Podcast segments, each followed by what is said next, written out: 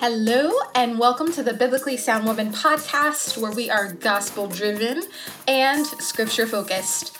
I am your host, Ayanna Mathis, and I am so excited that you're joining us today for another episode on the show. All right. So I am not going to hop on here and get into a new episode without addressing some huge elephants in the room. Guys, ladies, it has been over a year since a girl has recorded anyone's podcast episode. And to be honest, life was happening. Like, for real. I have gotten married. I've been married now a month and some change. That's why my last name is now Mathis instead of Thomas. So a lot has been going on. And we had a wedding to plan and all of that. And so I am now in a place where I am not like living out of someone else's house until we got married, and I now have my own space and just the wherewithal to do what I love to do, and that is talking to you ladies about all things theology, culture, gospel, Bible, and everyday Christian living. So without further ado, we're going to get into today's episode. Something that we're going to talk about today, which I'm super excited about, is why context matters and why that's important for us as women, us as believers. But before we get into that, we're going to go ahead and jump into our biblically sound resource for today's episode. Whitney Woollard is a Wayne Bible teacher, professor, and writer who teaches women how to engage with God's Word. She holds a BA from Moody Bible Institute in Biblical Studies and a Master's of Arts in Biblical and Theological Studies from Western Seminary. And she is literally one of my favorite Bible teachers. I recently read an article she wrote that was published originally on NineMarks.org entitled, Delighting in Authority: How to Create a Culture of Happy Complimentarians. It was amazing, well written, and she's made a lot of great points worthy of our attention. And a noteworthy quote from her article was, "It's time for the church to create space in its local assemblies for strong females who happily affirm authority. For example, male headship and eldership, while advocating for more opportunities for women to flourish according to their gifts and qualification." Imagine how the gospel could be displayed to the watching world if churches were filled with biblically minded women who embraced God-ordained authority as a blessing rather than a burden. This countercultural impulse would offer continual opportunities to share the gospel with a world that's desperate for truth. If you like, check it out. I put a link in the show notes to this amazing article, and as well as Whitney's website, where she has more content that you can access. So, as I stated earlier in today's episode, we are going to be talking about context and why it matters. Now, if we look at the definition of context, the context definition is the circumstances that form the setting for an event, statement, or idea, and in terms of which it can be fully understood and assessed. Another definition of context is the parts of something written or spoken that immediately precede and follow a word or passage and clarify its meaning. So when we talk about context and why it matters, one of the first reasons why context matters, and this is in line with the definition that I just read, is that it is impossible to truly understand the full and intended meaning of an author of anything if context is not pursued. We can literally turn on our televisions today, we can hop on social media, we can watch YouTube, we can do whatever. And if we pull out a soundbite, or if a soundbite of something is presented to us, or if a part of maybe like a book is read to us, we're not going to gain the whole context necessarily always of what was said. And if we're not pursuing to understand what someone meant by what they stated or by what they wrote or by what they thought, that we can end up misconstruing what the intention and what the heart and what the idea ultimately was behind what was stated. And so an example of this would be the text threads we have in our phones and send back and forth to our friends, loved ones, etc. So if I pulled up a text message thread between, a coworker of mine and I, and we are talking about trading shifts with one another. And they say, can you come in on Tuesday, right? And someone else has no idea who this person is or how I know them. And they see, let's say they pick up my phone and they see, hey, can you come in on Tuesday? They're not going to know what Tuesday is about, why it's significant, why they need me to come in on Tuesday. And they probably wouldn't even know who it was that originally said that to me. And so what's important is that in order to understand what that coworker that I know, that's my coworker, meant, we must gain context. So if we're reading something, we can't just go to something and say, hey, it says this right here, then it must mean this. We have to do some digging. We have to do some searching and try to find out what was it that this person or author or theologian or God or whoever, friend, was trying to communicate before I draw an interpretation of what was said. Second reason why context matters is that in biblical terms, we are not the first audience that Scripture was written to. Therefore, we need to understand the historical and cultural setting of the original audience. We can't, nor would we, open up a book written as a historical narrative of, let's say, World War II and start inserting ourselves into it. We wouldn't understand what happened during the time, what certain uses of language meant, etc. There's something so important about constantly setting before us the reality that we are not the first people to read the Bible. We are not the first audience to receive the contents of Scripture. And this is something that we have to keep in mind every time we go to our Bibles, anytime someone's quoting Scripture, anytime someone's teaching a text to us, whether it be at a conference or at a podcast or on social media or in a church where they're proclaiming things about God's Word that may or may not be accurately presented in light of its context. Because then we start muddying the waters and we start getting further and further and further away from what the original author of that content meant and also what the God of that person, the God we all serve, was trying to communicate through that individual that would not only impact their direct first immediate audience, but also those in generations to come. The third way that context matters, and the third reason why context matters, is that Scripture becomes objective to the hearer and or reader's own interpretation instead of the methods and tools that are in place to rightly understand what God intended to be communicated through the human author. We can easily say that God told me to do or believe a certain thing if the context of Scripture is disregarded. Many a false theological position and doctrine has been formed off of this approach alone. I know y'all have heard it before. God told me to do this. God told me, well, God said this or God said that. We live in a culture and in a time where people are adopting this postmodern view of trying to make sense of things based off of their own experience and based off of their own knowledge. And so what I mean by that is when you take a postmodern approach to basically anything, nothing can really have a solid position. You can't really have a solid position on much of anything because everything's so fluid.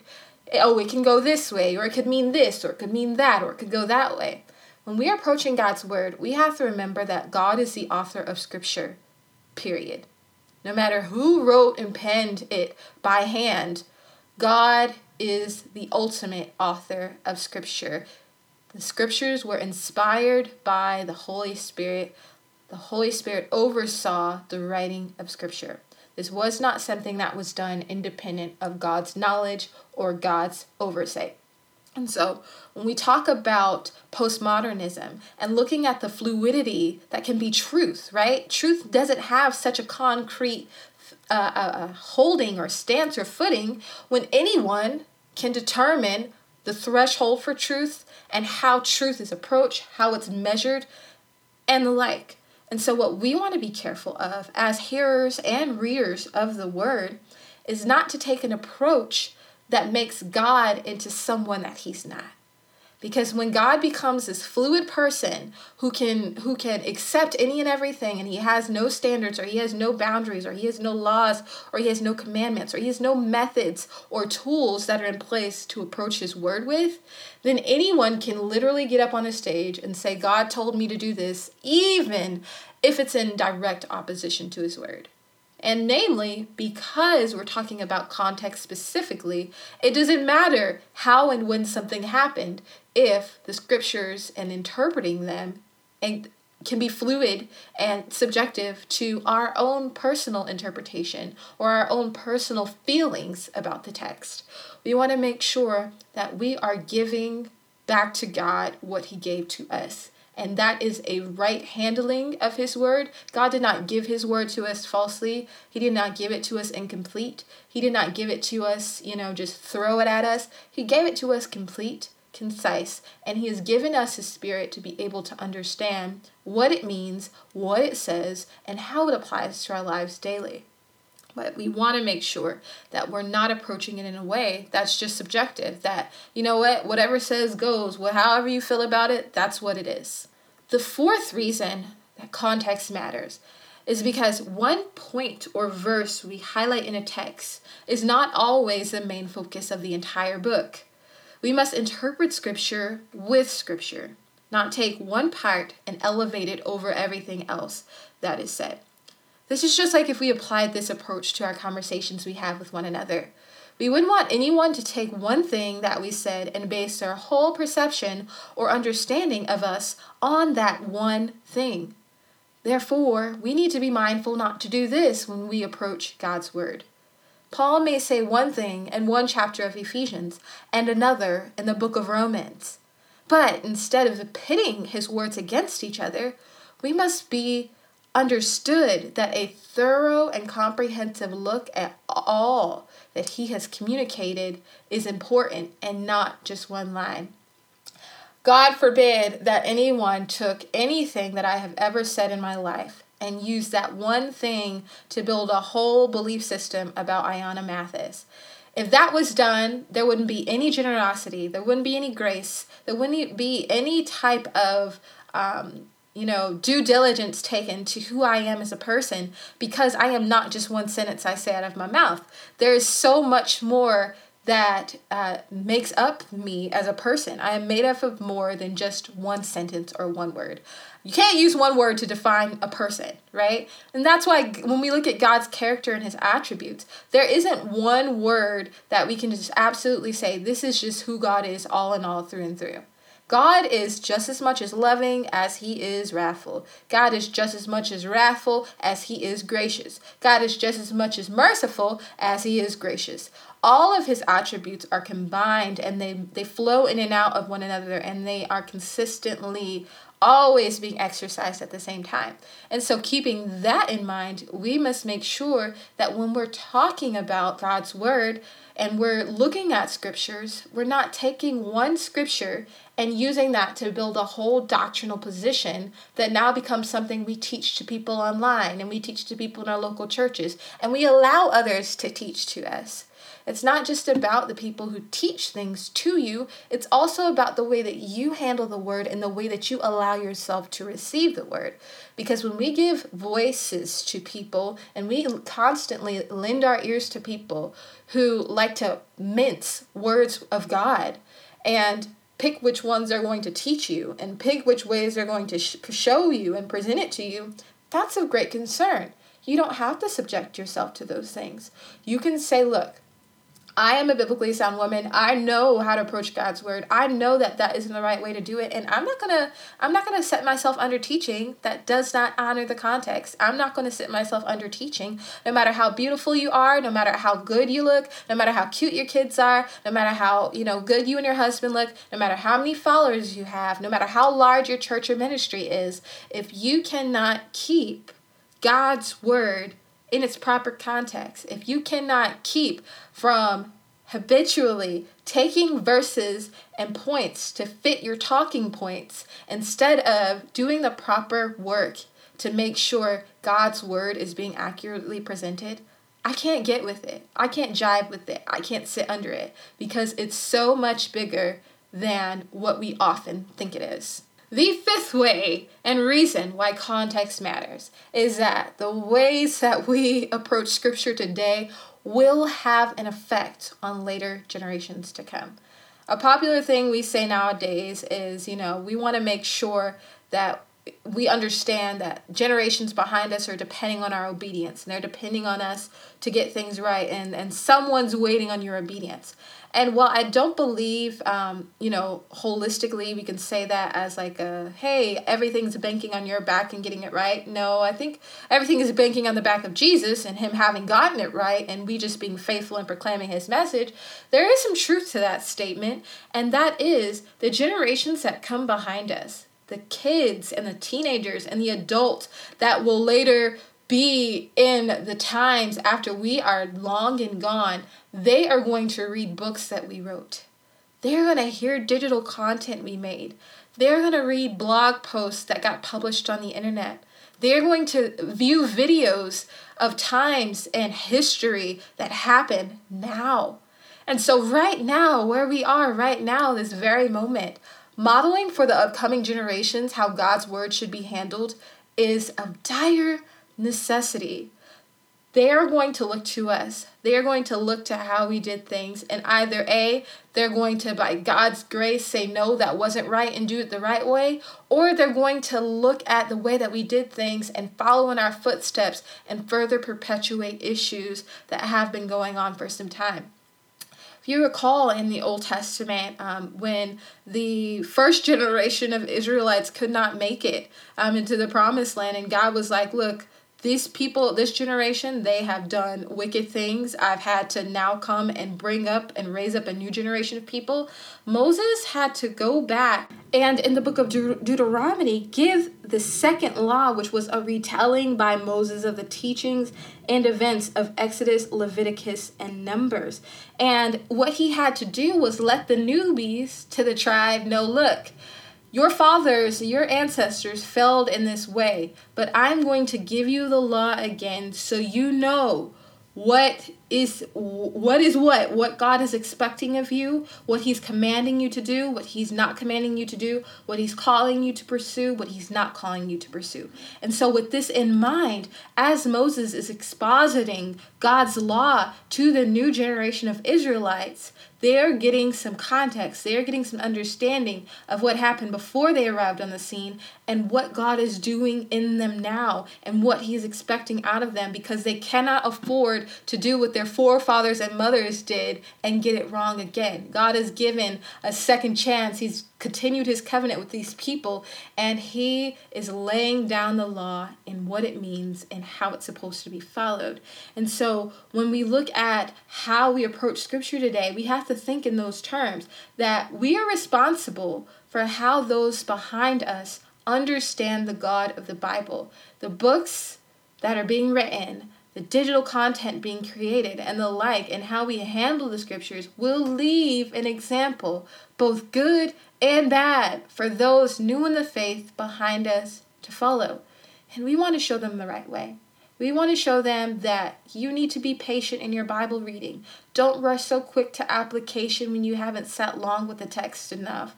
Wrestle with the text. There will be tension in your reading. Don't feel like you got it after sitting down for 5 minutes and you read a passage. I know there are people out there that do that. I know that there are people out there who teach you this way. I know that there are people out there who have made themselves famous in ministry because all they had to do was sit down in a quiet time for 15 minutes. God, the Holy Spirit, gave them a word, and now they feel compelled to share it with everyone else, even if it was wrong. And so generations behind us, listen to things like this. Listen to the voices of people who will get it right and who care about your soul and who care about Bible literacy, not just impacting generations today, but impacting those who will come after us. We are passing off a torch. We are passing off a baton. This is a long, never-ending relay race where we're constantly passing things off to the generations after us. And we want to make sure what we're passing off to them will sustain them. Bad practices and bad approaches to Scripture and handling it will not sustain them. If anything, it will drive them further away from God and from His intention and plan and model for His people, and the knowledge of what that does and brings to our souls and our well-being and health in Christ. The next reason why context matters, and this is number 6, is that God's representation is on the line. How God has revealed Himself to mankind matters. The things He has given us to focus on, the instructions, the ways He feels about sin, what He is and has not promised to do, is all banking on how He displays and reveals Himself to us. And if we don't stay close to the context of Scripture, we will misrepresent God to others and fail to display His beauty. One of the big things about this is if you go to another country, for example, that doesn't have Walmarts and Targets, right? Most of us know what Walmart and Target is. If you go to another country and they've never heard of, let's say a remote country where there's little to no internet, everyone pretty much just talks to each other, there's very few people living there, and you try to explain to them, what Walmart and or Target carries in their stores and what it does and what's the purpose of it. If you told someone that the purpose of Target or what Target sells, they're just an electronics store. They sell electronics. You can buy electronics from there. This is how they work. This is what you do with them. It's partly true that Target and Walmart sell electronics, but that's not only what they sell. They also sell food and produce and clothing and tires and automotive care things and plants and makeup and household products and appliances and so many other things other than just electronics. But if the way that you represent Target or Walmart to that person living in a remote area, then they will come to believe that, never having seen one, never having touched one, never having been in one, that if I were to ever go to this, I could get this thing from this. Granted now, they have no knowledge about all the other things that are in a Target and Walmart, but they know that they sell electronics or it's an electronics store. The same thing literally goes for God. If we represent God to people in parts and not His whole person, we will fail to represent Him rightly. His identity is on the line. Not that we could destroy the identity of God. We're not that powerful. We are fallible human beings. But we can mar the image of God in the way we represent it to others because of the way that we talk about God. And we will only talk about God rightly if we know Him rightly in His Word. We will only feel about God rightly if we know who He has revealed Himself to be in His Word. We will only act accordingly and practice right living in light of what God has revealed about Himself if we actually know what He has revealed about Himself in His Word. Do you see the pattern there? We can't just say, well, you know what? God is this because in this chapter of this verse, He said this. No, the Bible is not meant to be taught nor read in parts. It is one cohesive story that starts in Genesis and ends in Revelation. God is communicating something here. He is drawing out and unfolding a story that matters, and it matters how it's told. The story of David and Bathsheba is all about modesty and not what happens when men who are called by God in positions of power stray away from His laws and commandments, then our theology of women will be affected. We will teach that, women are responsible for the fall of men. Women are responsible for, covering up all the time so that they don't cause men to stumble or lust. When in all actuality, that story has absolutely nothing to do with modesty nor indecent exposure. Bathsheba was actually following the commandments that God had laid out in Leviticus. I want to say it's chapter 28, 18 or 19 or 28, one of those, or 21. I'll put it in the show notes. But that she was obeying the laws and commandments of God and purifying herself after her menstrual cycle. And that was something God instituted long before David became king. And you know what's so interesting? David, as a king, God specifically said that if Israel desires kings for themselves. They must know and keep the law and commandments. They must carry a copy of it on their person. They must know it through and through. So what this story is highlighting is not a woman who was indecently exposed and was being, a lust magnet and trying to tempt David, but rather a man who was called by God to this position of leadership who did not stay close to obeying God's word, then now finds himself in a pickle because he's taken this woman who was another man's wife for himself, and now she gets pregnant, and now you got to cover up your sin. And so if we don't teach God correctly, if we don't keep things in their proper context, if we don't say exactly what the text says, but instead use our own human wisdom to try to explain God away or focus on certain things because that's what we feel like doing, this will affect and impact what we believe about God and his care for women and how others see him rightly or wrongly. The last and final reason why context matters is that we do not get to revise the Bible. Our duty as believers is to unearth what is there. Like an archaeologist, we are tasked with searching for what has already been given to us for our instruction, not to make up things that don't exist. It matters that we can say exactly what the text says. It matters that we don't go beyond what boundaries God has placed. It matters that we know God's word so that we don't claim that he told us things that aren't actually even in line with his word. It matters that context allows us to see how and what God is consistently communicating throughout the entire narrative of redemption. How this all plays out matters so much to God. He called men to write it down and record it, preserving it for our knowledge, wisdom, instruction, and worship today. This is all about keeping God's word pure, keeping it the way in which God gave it to us. If he gave this word to us, it is not for us to take our little magic markers and cute pencil sets and rewrite it. We don't have the authority nor power to do that. God breathed his word out. That is the only thing that we can claim that is God-breathed. God breathed this word out. And you know what happens anytime God breathed the word out? It stuck. There was no erasing it. There was no revising it. When God says something, he means it. When God writes something, he's not going to go back and change it because that would go against his nature.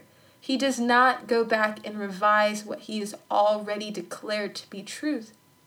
Y'all, we are living in an age where literally you can go to many churches today, you can sit through a sermon, and someone somewhere will tell someone in their congregation or tell a group of people that God told me to say this, and it's nowhere to be found in Scripture.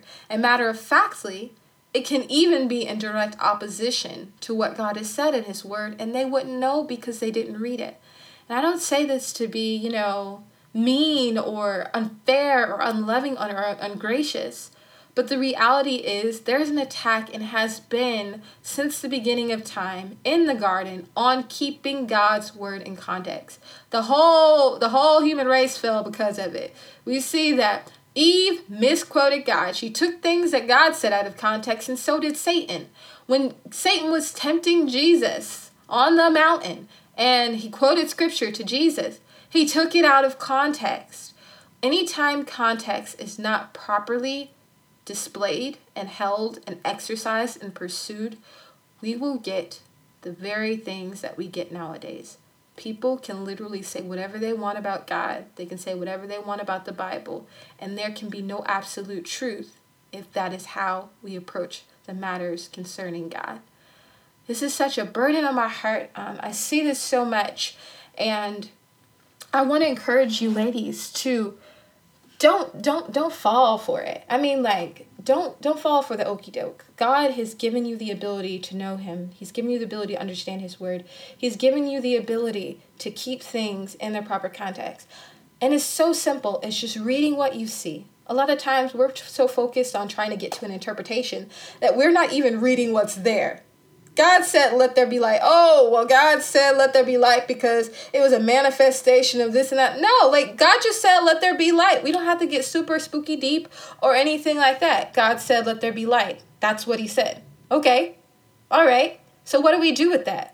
We understand that when God says something, it happens, and that he only can speak things that don't exist and they come into existence. Not us, not any of those other things. We want to make sure that we're holding closely to God's word and keeping it the way that he declared and exhibited to us. Just briefly, at the end of this episode, I just want to kind of follow up with talking about the three types of contexts that we will encounter in God's Word. Now, I drew these principles and knowledge from a training I was invited to last year with Simeon Trust. They are an awesome organization. They equip pastors and Bible teachers on how to study God's Word, how to read God's Word, and how to teach God's Word in a faithful way. If you go on their website, which I'll also link down in the show notes, they have courses that are literally super cheap for you to take that will educate you on how to do the very things that I am talking about. If you guys are interested, let me know, but I would be more than happy to do an episode talking about how we do the work of context, how context works, how we make that happen, how we faithfully do that, and some tools and resources that may be helpful to you all. But three types of context that exist. There are three that I'm going to highlight today. There are many more, but I think specifically in following the Simeon Trust model, these three I think are very helpful for especially beginning people. But you have literary context, historical context, and biblical context. Now let's talk about the first one. Literary context is gained by engaging with the words around the text. And this can be accomplished by reading passages that are immediately surrounding the text, like chapters and verses before and after. So, for example, I gave the example of the story of David and Bathsheba. A lot of times when we read the text, it's just kind of like, oh, you know, Bathsheba tempted David. She was on top of a roof, and, you know, she was bathing on a roof. And that's often how the story gets told. But in a literary contextualized sense, when we read the text, we see that it wasn't Bathsheba who was on the roof. It was David. And David was looking upon her as she was doing and performing the ceremonial cleansing. If you read in any Bible, it will give you, with references, cross-references, it will give you a reference to Leviticus where it is explaining the rites and rituals for those who had bodily discharges that were considered unclean in light of God's laws and commandments. And they were both equally given for men and women. And that specific cross-reference is placed with that text in 2 Samuel chapters 11 through 12, because that is what Bathsheba was doing. And so when we read the passage immediately around the text, we even see that oftentimes when people teach a text or preach the text, it's like it's Bathsheba's fault and the blame and things get placed on her. But the way that the story is told, and even the point in Psalm 51 where David is confronted by the prophet Nathan, it's all about his sin. You never not once see Bathsheba being highlighted as the sinful party in this equation. And so again, we gain things like this from looking at the literary context. And I'm going to be honest with y'all. When I first read that story, I did not take that, what I took now just from it, I did not take that then. My view of Bible and all of that was just warped. And it wasn't until I was given tools like these to be able to say, whoa, these are safeguards to make sure I'm not saying something that the text doesn't even say, because it tells us what is happening.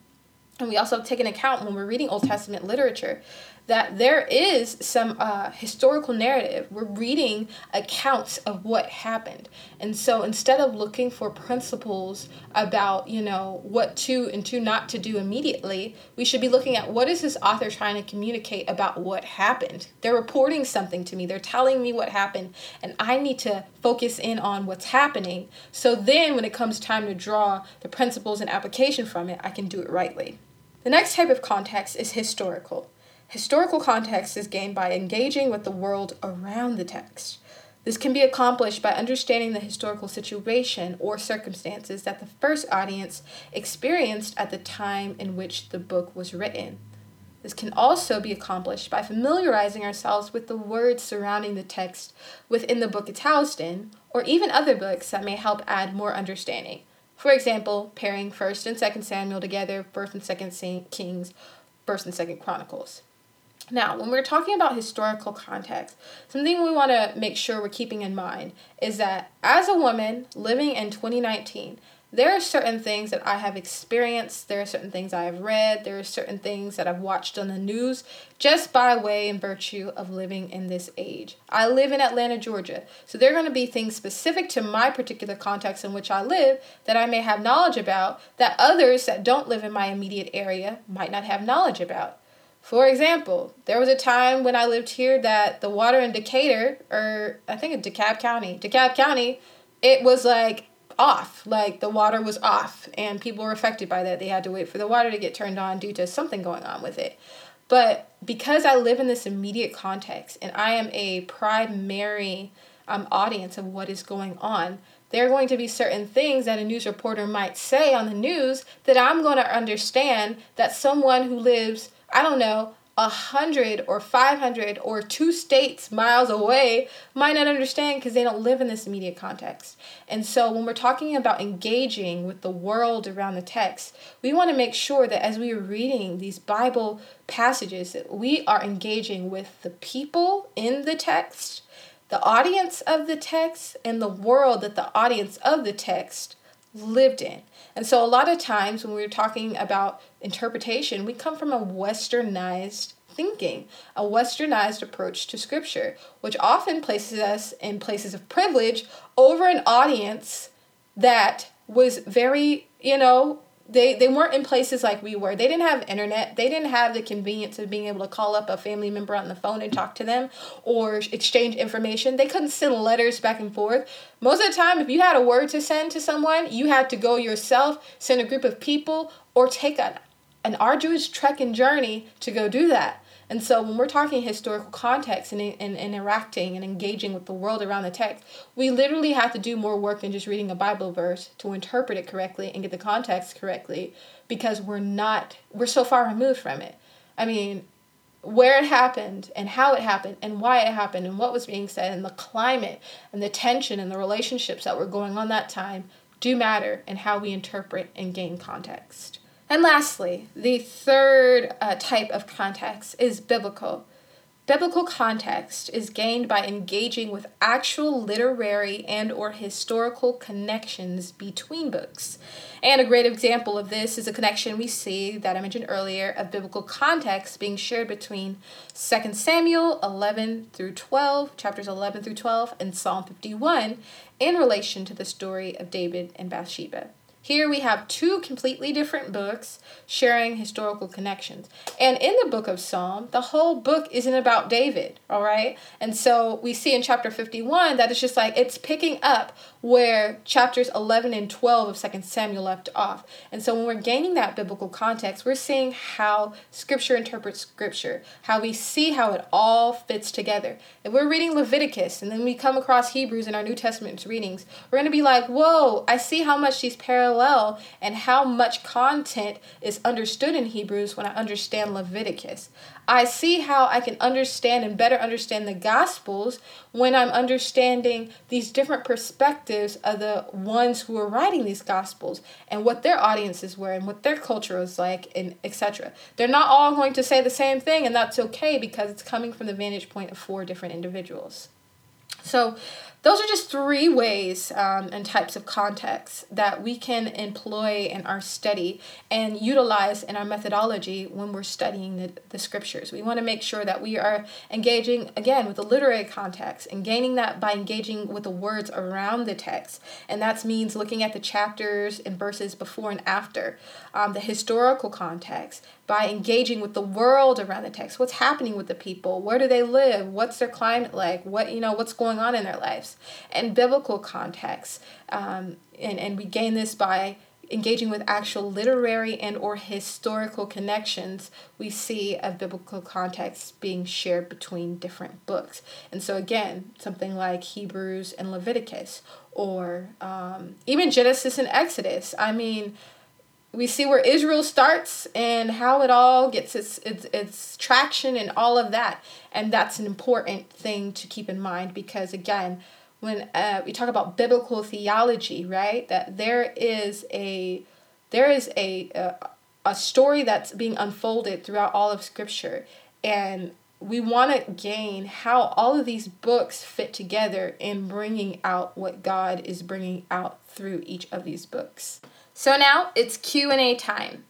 Every episode, it is my goal to answer a question from listeners on what they want to know concerning theology, the Bible, culture, everyday life, you name it. So this episode's question comes from a listener who asked, "Did you attend seminary? Thoughts on seminary?" So to answer the question, I did not attend seminary. In college, I went to the University of Florida. I did not finish, but while I was there, I started out in the journalism program, and then I felt a call from God to move on to the religious studies department. So I changed my major, and I took different religious studies courses before I actually left the university. I took Intro to Islam, I took Religion and Film, I took a New Testament course, I took courses related to just kind of the theology concerning slavery and Christianity and the Black experience in religion and all that kind of stuff. And so after I left college, which I didn't finish, but after I left, I taught in different ways, and the Lord, dismantled my whole theological system because it was trash. And so I attended what I would call a portable seminary, and that is I would go to Lifeway and get my books. I look up books online from trusted resources and recommended resources to me. I got my Systematic Theology by Wayne Grudem. I would research a ton online, watch different lectures, that there's so many free ones online, y'all. Got hip to the Gospel Coalition, took advantage of their resources. I read a ton. I would say the most of my education theologically has come from the Bible. And I don't just say that to say that, but literally it was to the point where I was in my life at that point, I was like, look, if I'm going to teach anything or learn anything about God, I want to know where book, chapter, verses says this, because I've heard so many people teaching me so many different things. I grew up hearing this, I grew up hearing that, I heard this down the street, I heard this across the way, and I don't even really know if it's true. And so I had to take to the Scriptures to learn what I know. And so it was a culmination of things. It was, a combination of things. It was Bible reading, like intense Bible reading, studying different systematic theology. And systematic theology is just simply the systems of theology, how we group things in different categories to kind of understand them from a systematic perspective. So, what is doctrine? What is the church? Who is God? What is this? What is that? And so... yeah, I didn't go to a formal seminary, but I did do portable seminary, and I still do portable seminary. And then I also have been blessed by God to be afforded to be around women who have had training and have been a part of different workshops and things of that nature to get some more training as a Bible teacher. And then also, too, my husband is in seminary, and so we are always talking through the things that he's learning, the things that I'm learning, and he's just such a great wealth of knowledge. And then also, too, my local church, our lead pastor is seminary trained, and then our executive pastor is finishing seminary now, and at our church, we go through a lot of theological and doctrinal things that most people probably would only get if they went to a seminary. And so they've taken their seminary training and brought it into our local church, which I think is super awesome.